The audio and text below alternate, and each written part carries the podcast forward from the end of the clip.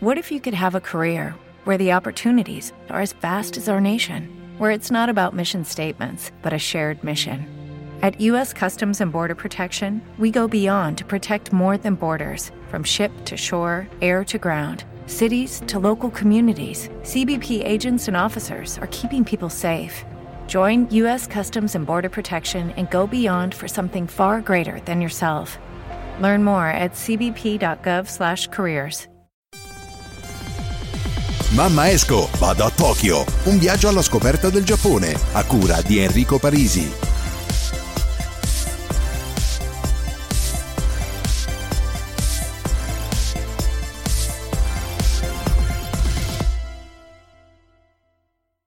Ciao amici e benvenuti ad una nuova puntata della serie Mamma esco vado a Tokyo, che potrei anche chiamare in questa veste oggi Mamma non esco resto a casa, vista la situazione in Italia che conoscete bene voi ma conosco bene anch'io. Perché sono successe un pochino di cose in questa ultima settimana di cui vi verrò a parlare naturalmente e ho dovuto fare un rientro forzato in Italia. In questo momento infatti mi trovo proprio a Misano, casa mia. Inizierei appunto, come dice il titolo, dalla giornata di martedì 10 marzo 2020. Si stava palesando come una normalissima giornata, mi sarei dovuto vedere con un'amica per fare i compiti che dalla scuola c'erano stati assegnati per queste due settimane di pausa. Ci si vedeva primo pomeriggio, quindi non avevo nessuna fretta, mi ero alzato con calma, fatto colazione, preparato il caffè. Prendo il treno lento, tanto non avevo fretta, assolutamente, e dopo mezz'ora arrivo a Takadanobaba dove di solito faccio il cambio per andare. Ci saremmo visti in zona scuola, quindi comunque eravamo coperti entrambi dall'abbonamento e diciamo a parte il viaggio non si spendeva spendeva più di tanto, anzi zero praticamente.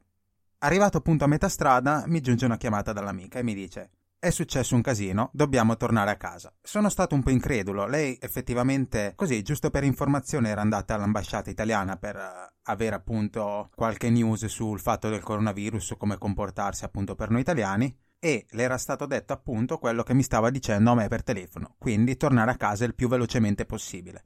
Lì per lì ho detto, ma come? E poi davvero, cioè, cosa è successo? Sì, dobbiamo tornare assolutamente a casa perché è probabile che con il fatto che sta succedendo in Italia, con il fatto dei grandi casi, del grande numero di casi che abbiamo, il Giappone possa decidere di chiudere tutti i voli in entrata e uscita e quindi noi italiani resteremo bloccati qua era naturalmente ad una data da destinarsi. Il, il, termine ultimo è il 4 aprile per diciamo la quarantena che c'è in Italia, però non si sa mai quanto sarebbe prolungato, se si sarebbe prolungato. Immagino sinceramente che il 4 aprile tutto non finisca e comunque un'altra prolunga, un'altra deroga venga, venga data, magari con meno restrizioni di quelle che ci sono adesso.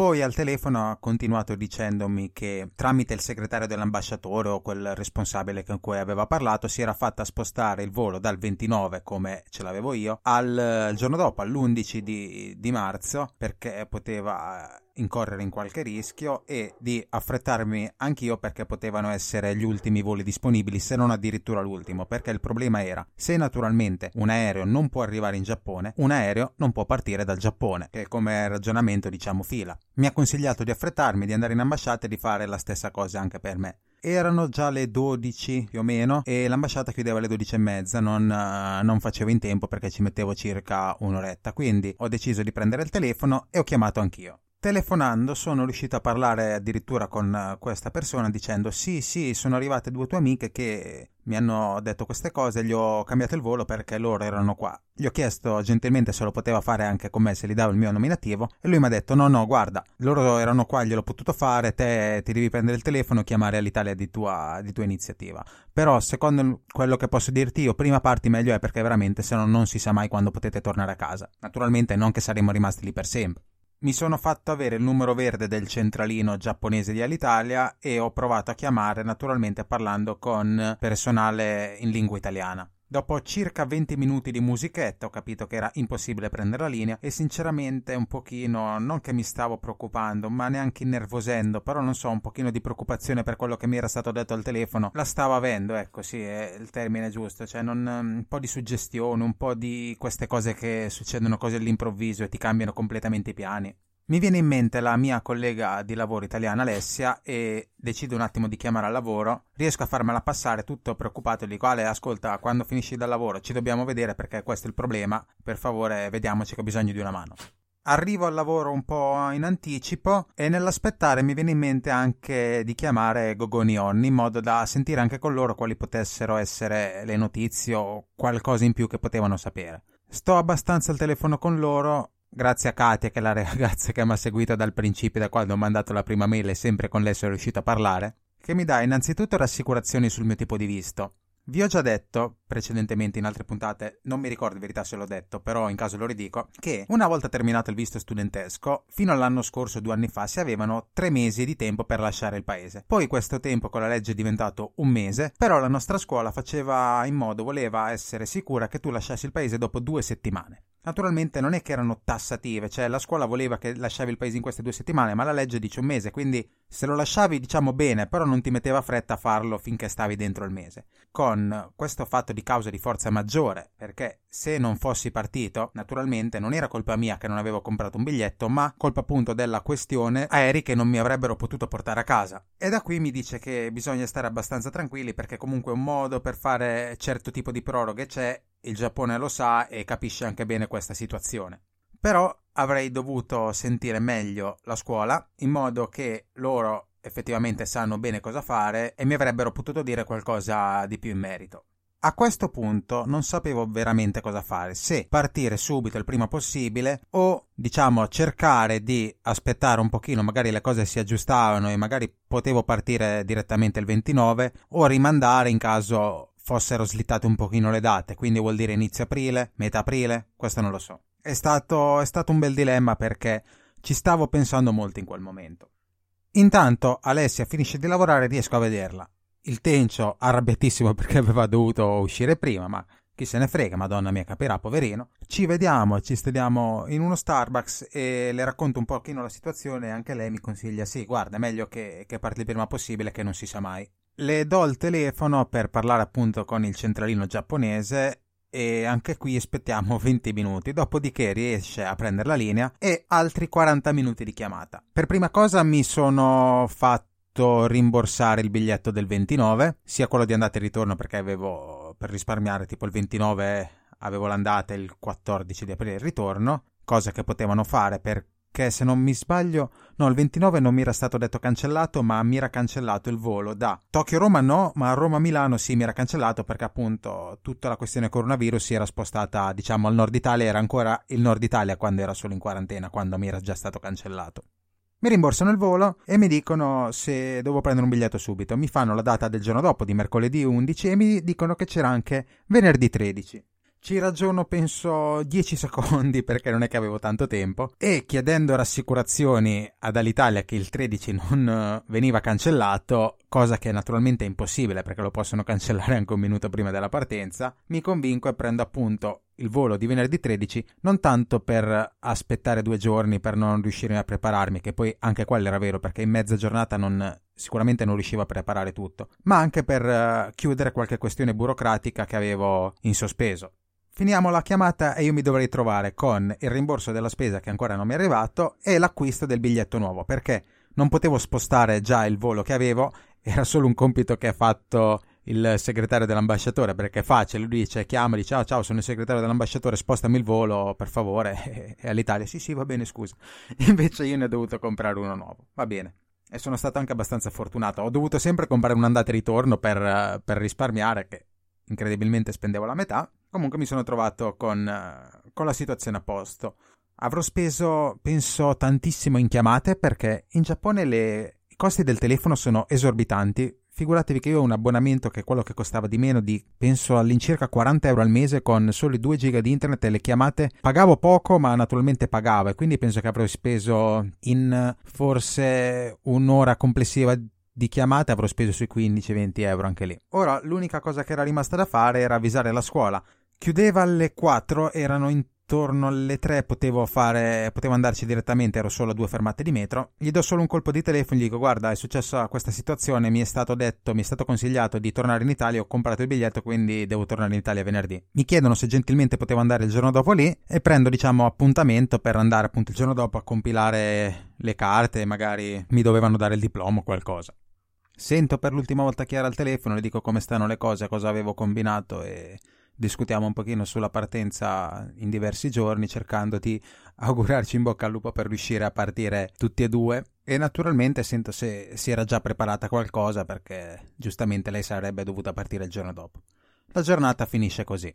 Il giorno dopo, assicuratomi che lei fosse partita e più o meno con un'oretta di ritardo però tutto era a posto, vado a scuola, compilo i fogli per la ricezione del, del diploma che non avevano disponibile me lo devono spedire qua in Italia. Pago anche qua una ventina di euro. E tutto ok. Loro molto dispiaciuti però naturalmente si stavano prevedendo e quando entravi già ti facevano la misurazione della temperatura con gli appositi termometri. Saluto anche Marta la mia compagna di classe che era venuta con me perché per fare questo tipo di, di, faccende qua, sperando che ci potevamo vedere il giorno dopo, cosa che purtroppo non è accaduta. Faccio le ultime cose, vado a un Don Quixote, uno di quei grandi negozi dove vendono di tutto e di tutto immaginabile, qualunque cosa vogliate lì c'è. Vado a comprare una valigia grande perché io ero andato con una grande e una piccolina da bagaglio a mano che naturalmente non mi serviva perché non ci stava tutto. La valigia che costa di meno l'ho pagata anche lì un centinaio d'euro. Avrei dovuto prenderla prima o poi però facendo così di corsa. È bellissima perché è bellissima ma anche lì i soldi che sono andati via. Torno a casa e la sera con le mie coinquiline, saluto anche loro, siamo andati a mangiare per l'ultima volta al mio amato Torikizoku che amo alla follia. Saluto il Torikizoku, il signor Torikizoku. non mi viene il nome e devo dire grazie per tutti i bei momenti passati assieme, per le bellissime mangiate, per le bellissime bevute, perché tutto di quello che di bello e brutto mi è successo a Tokyo l'ho passato al Torikizoku. Il giorno dopo, giovedì, mi mancavano le ultime cose da fare. Innanzitutto mi aveva chiamato Yamato. Avevo spedito due volte due pacchi. In verità, uno era per metà febbraio, che erano 15 kg di libri, un pacco con 15 kg di libri. E in una settimana circa era arrivato, forse dieci giorni, era arrivato all'aeroporto di Venezia e lì era stato fermo. Ho detto, boh, prima poi arrivare a casa, però almeno so che è in Italia. Il secondo pacco ero stato lungimirante e l'avevo spedito lunedì 9. Però ho visto che mi ricevo chiamate, riesco a parlare col telefono e mi dicono: No, guarda, vieni che c'è un problema con la descrizione che hai fatto. Ho detto, eh, madonna, adesso cosa c'è?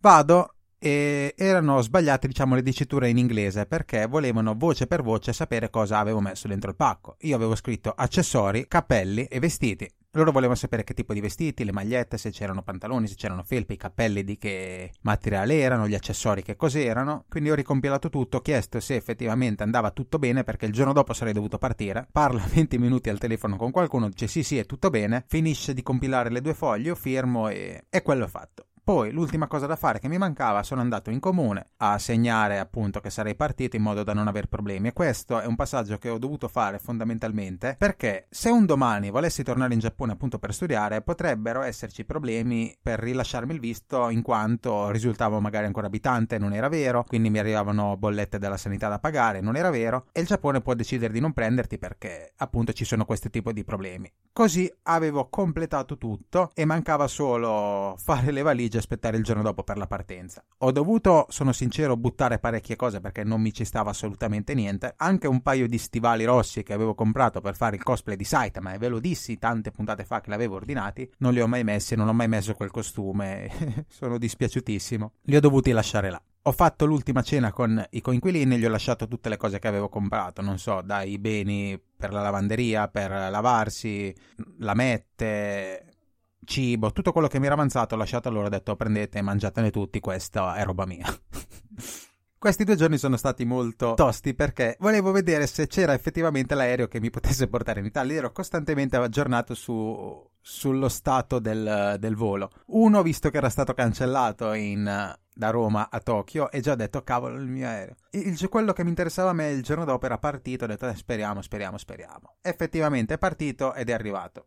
Il giorno dopo parto presto verso le sette e mezza, arrivo in aeroporto verso le nove e mezza e c'era un clima abbastanza surreale. Aeroporto semideserto, sul monitor, sui vari monitor c'erano sì e no una trentina di voli di cui una decina buoni cancellati e verso le 11 quando ho fatto il check-in bastava solo un monitor per tenere tutti i voli disponibili della giornata. Il mio partiva verso le 2 ed eravamo abbastanza tranquilli, poi anche lì l'aereo semideserto e sono stato fortunato che vicino a me non avevo nessuno e mi sono anche un pochino allargato durante il volo e sono arrivato morto e distrutto in Italia e poi a casa. Il volo che avevo di ritorno il 4 aprile è stato cancellato, adesso chiederò anche rimborso se possibile dall'Italia e la mia avventura a Tokyo si è conclusa non nel peggiore dei modi ma in un modo veloce e inaspettato. Da che stavo uscendo per andare a fare i compiti mi sono trovato a comprare un nuovo biglietto per partire subito. Poi sono abbastanza stupido, comunque curioso nel capire se effettivamente ci sono altri voli disponibili appunto per rientrare in Italia. Domenica per esempio ne è partito uno e ne partirà uno oggi e sembra che ogni due giorni almeno un volo di rientro verso Roma ci sia. Quindi forse, sai, mi sono fatto prendere un pochino dal panico e sarei potuto rientrare con un pochino più di calma.